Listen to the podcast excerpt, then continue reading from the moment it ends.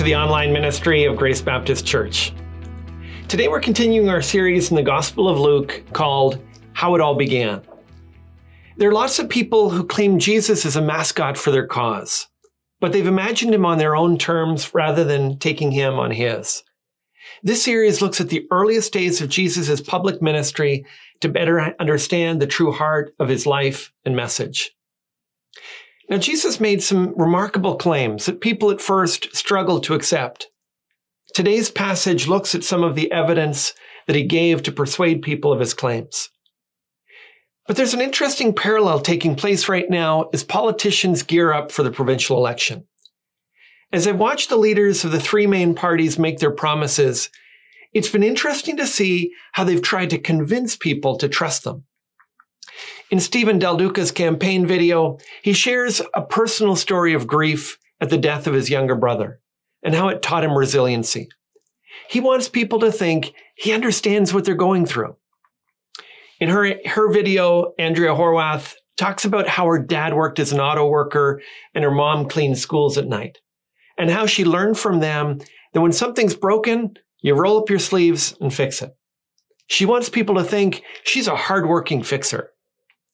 In Doug Ford's latest video, a campaign song plays over a montage of him speaking with laborers and technicians. He's in a crowd shaking hands and giving hugs one minute, and then on the phone closing an important deal the next. He wants us to think he's busy listening to people and getting the job done. Many of you will vote to give authority to one of these leaders based on your assessment of the evidence for their claims. But you do this in other areas of your life as well. You make decisions about the products you buy, the entertainment you consume, and the people you listen to based on the claims that they make and the evidence they give. When Jesus came announcing good news, nobody complained about the basic message. Nobody said, we want bad news instead. Stop giving us all this hope. What they questioned was whether Jesus had the authority to say the things that he did. Today, we're still asking the same question. How much authority will I give Jesus in my life?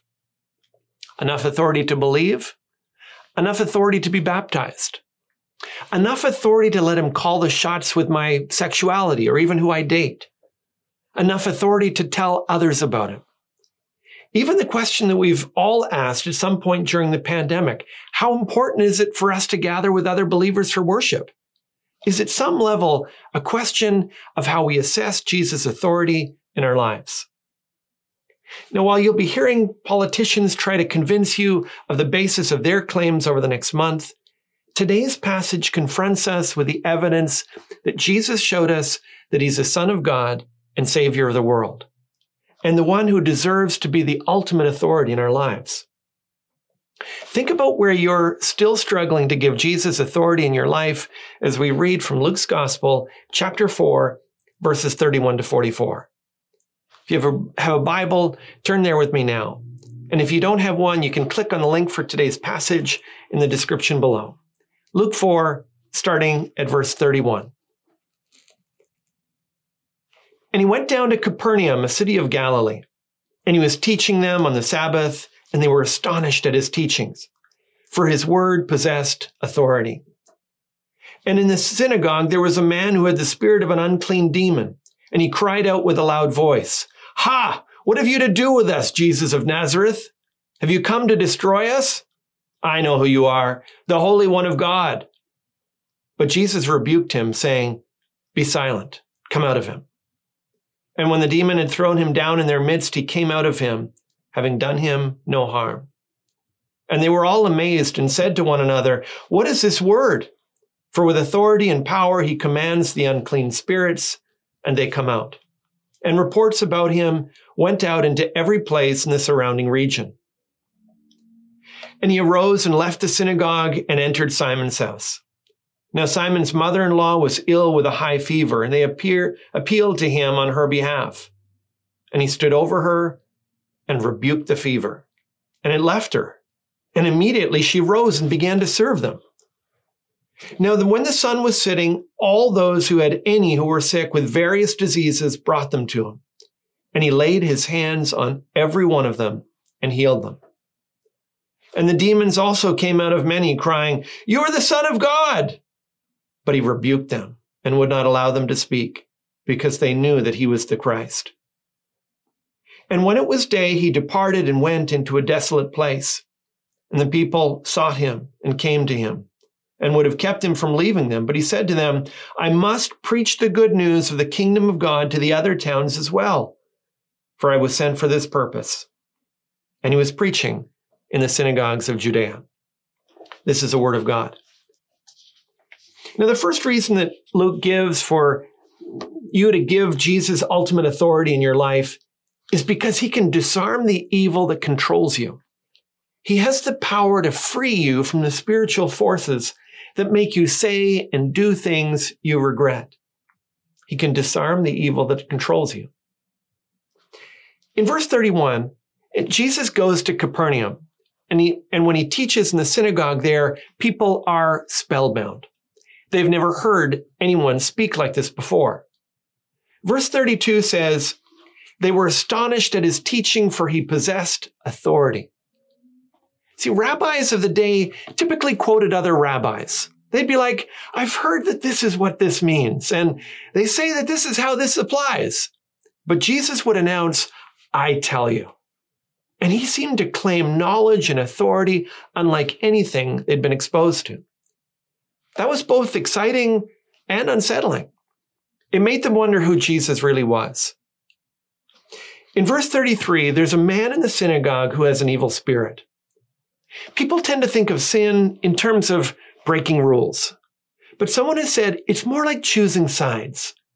When you give in to temptation, you're saying no to God's protecting influence and yes to the presence of power, uh, presence and power of evil in your life. Once you've opened that door, evil often takes you places you don't want to go. You become desensitized to things that used to disgust you. You develop desires and cravings that are unnatural and unhelpful. And the more you open the door, the more at home sin becomes in your life. Eventually, it's like you've got a dangerous roommate and you don't know what he'll do next. That's what happened to the man in the synagogue. An evil spirit was able to control him at will. But the demon feels threatened in Jesus' presence. In verse 34, he's questioning Jesus' intentions. He asks, Have you come to destroy us? Now, the voice could be representing multiple evil spirits, but some scholars believe that he's speaking on behalf of himself and the man that he's controlling. So often, Satan portrays Jesus' work in our lives as a threat. He convinces us that giving up some sin in our lives would ruin us. But Jesus has had enough of his lies. He rebukes the spirit and says, Be silent and come out of him. Watch what happens when Jesus does that. Verse 35 says, And when the demon had thrown him down in their midst, he came out of him, having done him no harm. It's the evil spirit that throws the man down. But at Jesus' words, it comes out and the man is unharmed. Jesus has disarmed the evil that controlled him. Now, I've met a handful of people in my life that I suspected were being influenced by satanic spirits. But whether you acknowledge that or not, each of us has felt the pull of evil in our lives. We've seen sin, we've seen sin make us say and do things we didn't want to do. We've seen the power that evil can do when we invite it into our lives. And we've seen how stubborn sin can be in resisting what Jesus wants to do in us. But Jesus is good news. He disarms evil. His goal is to free us, not to harm us. He doesn't bind us, he rescues us. So invite his authority in your life. Trust that if he comes with a blade, it's to perform surgery, not to stab you. And trust yourself to him. So Luke, Luke's urging us to give Jesus ultimate authority in our lives because he disarms the evil that controls us, but also because he can undo the brokenness that hinders us. Jesus healed people of all kinds of sicknesses and diseases to show that he can reverse the curse that sin has brought on our world. He wants us to taste the paradise that he's inviting us to. he can undo the brokenness that hinders us. Now, in the first century, Jews didn't go out to Swiss chalet after they attended synagogue, but they would often gather for a meal. In verse 38, Jesus arrives at the home of Simon Peter's mother in law, and he's told she's sick in bed with a high fever. Jesus doesn't take out any herbal remedies or go through any religious rituals. He rebukes the fever the way you'd scold a dog for chewing your shoe. As he does, the fever just disappears. And to show how thorough her healing was, she immediately heads to the kitchen to serve everyone. Then, as the Sabbath ends, people can carry the sick without fear of breaking the Sabbath rules. So they come from all over. And frankly, we're unsure how Jesus will take all of this. He's already healed a man and a woman. That should be enough to prove his power. Nothing more is necessary. Jesus has too much compassion to just ignore the crowd. He could have just waved his hand and done a mass healing, put his feet up and read the paper. But Luke tells us he laid his hands on every one of them and healed them. Jesus wants each one to know his power. He wants us to feel how much he cares. But he wasn't eradicating sickness. He wasn't giving a technique to end disease. Jesus was giving evidence that he has the power to reverse the curse that sin brought on our world. It's his way of saying, for those who trust in me, life won't always be like this. Beyond this life, I've prepared a world free from sickness, free from disease, and free from evil. I'm giving you a taste of it now so you can put your hope in what's to come. Now, I wonder how much thought you've given to Jesus' miracles. Do you find them convincing? Have they persuaded you to give Jesus authority over your life? Today, some people dismiss Jesus' miracles without really considering them. There's a problem with the Gospels detailing so many of his miracles. Because if they're not actually true, it would be easy for people to write off the whole account of Jesus as nonsense. Luke wrote his gospel while most of the people who had been healed were still alive. All it would take would be a trip to Capernaum to confirm the accounts that Luke records. And unlike the faith healers you hear of today, Jesus' miracles were never debunked.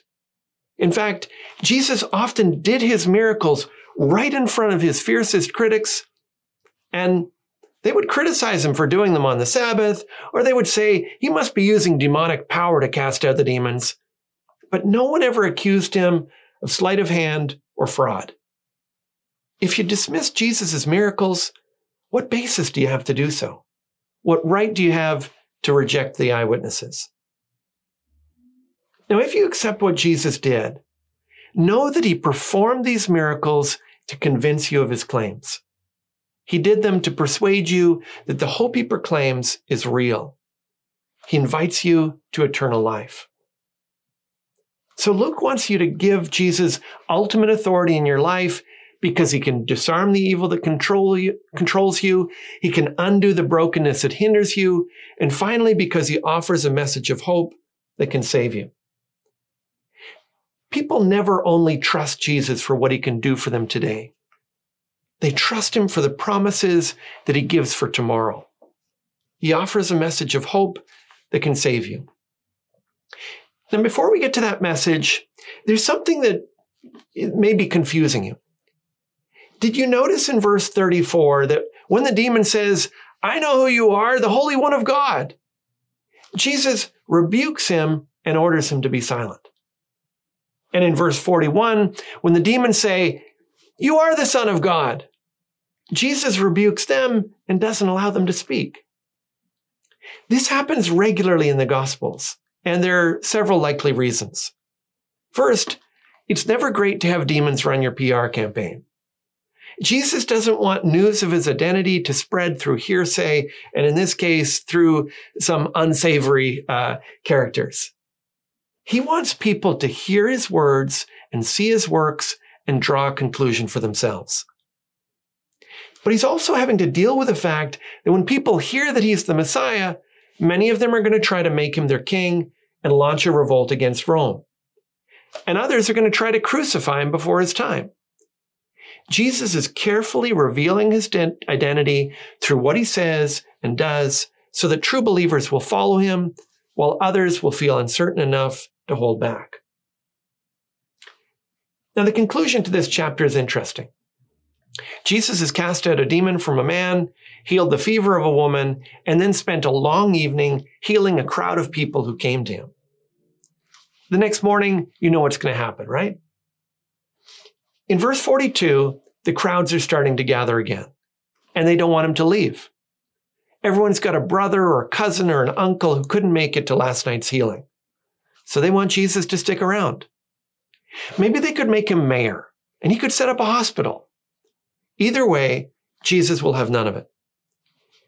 In verse 43, he says, But he said to them, I must preach the good news of the kingdom of God to the other towns as well for I was sent for this purpose.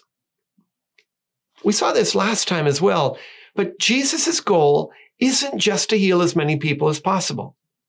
He didn't set out to take away everyone's problems. Yet sometimes we pray as if that is his goal, or as if that should be his goal. There was st- still plenty of good that he could do in Capernaum, but he had to go. And he didn't say, I have to go because I must heal people in the other towns as well. He said, I must preach the good news of the kingdom of God to the other towns as well. What that tells me is that, is that there's something more, something that I need more than for Jesus to heal my back pain or my heartache. There's something I need more than for Jesus to resolve my conflict at work or my problems with my neighbor. There's something I need more than for Jesus to lower the national debt, provide more affordable homes, and reduce traffic congestion. What you and I most need is the good news of the kingdom of God. That's what Jesus came for. Now, today the word kingdom sounds a little old fashioned. We actually usually don't use it. We usually just refer to Spain, Morocco, or Cambodia rather than the more technical Kingdom of Spain or Kingdom of Morocco, Kingdom of Cambodia. A kingdom is just a people who are ruled by a king. But what's the good news of the kingdom of God? Paul gave a hint of it in Colossians 1 13 and 14. That's where it says, He has delivered us from the domain of darkness and transferred us to the kingdom of His beloved Son in whom we have redemption, the forgiveness of sins. It's like ever since Adam and Eve turned their backs on God in the garden, a shadow has fallen over life in this world. Darkness rules, and its reign is expressed in tyranny, abuse, and injustice. People suffer from sickness, poverty, oppression, and death. Jesus healed and performed the miracles that he did to show us that he came to rescue us from this domain. He wants to set us free from the power of darkness. And many people misunderstood this. They just wanted to get free from the power of Rome. They thought that Caesar was their biggest problem. But the real problem is always deeper than that. There's a spiritual darkness behind the evil and injustice of our world. And there's a spiritual darkness inside us that we need rescuing from as well. Jesus came to deliver us from that. Those who give their allegiance to him as their king operate as ambassadors in a foreign land now.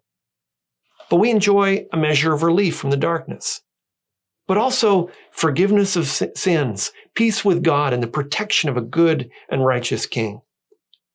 And one day, while those who have rejected Jesus as their king will face the brutal reality of the domain of darkness, all who have turned to the kingdom of God will experience its blessing and fullness for all eternity. That's the good news Jesus came to proclaim. All the miracles, all the healings, all the works of power and mercy were to convince you and me to receive him as our true king. Have you done that? That's different than asking whether you like Jesus. It's different than asking whether you admire and respect Jesus. The question is whether you have given him authority in your life. Do you treat him as your king? Now, most church people want to say yes in a general sense, but we often stumble over the particulars. Have you expressed your allegiance to him in baptism? Have you given him authority over your time and your priorities? Have you given him authority over your words and your actions? Have you given him authority over your relationships and your romance? Have you given him authority over your finances and your plans? Do you care about the same things that Jesus does? Or do your values still betray where your true allegiance lies? Jesus came to bring you the good news of the kingdom of God. And it's more urgent than anything else that's competing for your attention. Receive that good news today and treat Jesus like the king he's proven himself worthy of. Let's look to him now in prayer.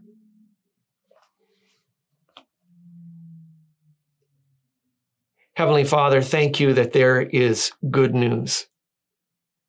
There's good news for all of the darkness that we face in this world. There's good news for all the injustice that we see and even the darkness that we see in our own hearts. We thank you that Jesus promised that good news and he came to set us free.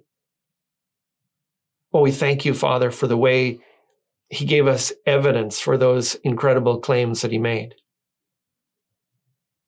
Help us to respond. Help us to treat Jesus as our King, to trust him as King, and so experience the blessings of the kingdom of God. Show us, Father, areas where we are withholding authority, where we're still acting like the king in our own lives. And may we receive Jesus and give him full freedom to lead and to act and to express his authority for your glory and for our blessing. In Jesus' name we pray. Amen. Now, I hope this message has helped you to understand why you should give Jesus ultimate authority in your life. If it stirred up questions or you'd like to know more about a relationship with Jesus, send me an email or leave a comment below. And if you think this is a message that others need to hear, share the link and help spread the word. As always, for more messages of hope, visit gracebc.ca. God bless and see you next time.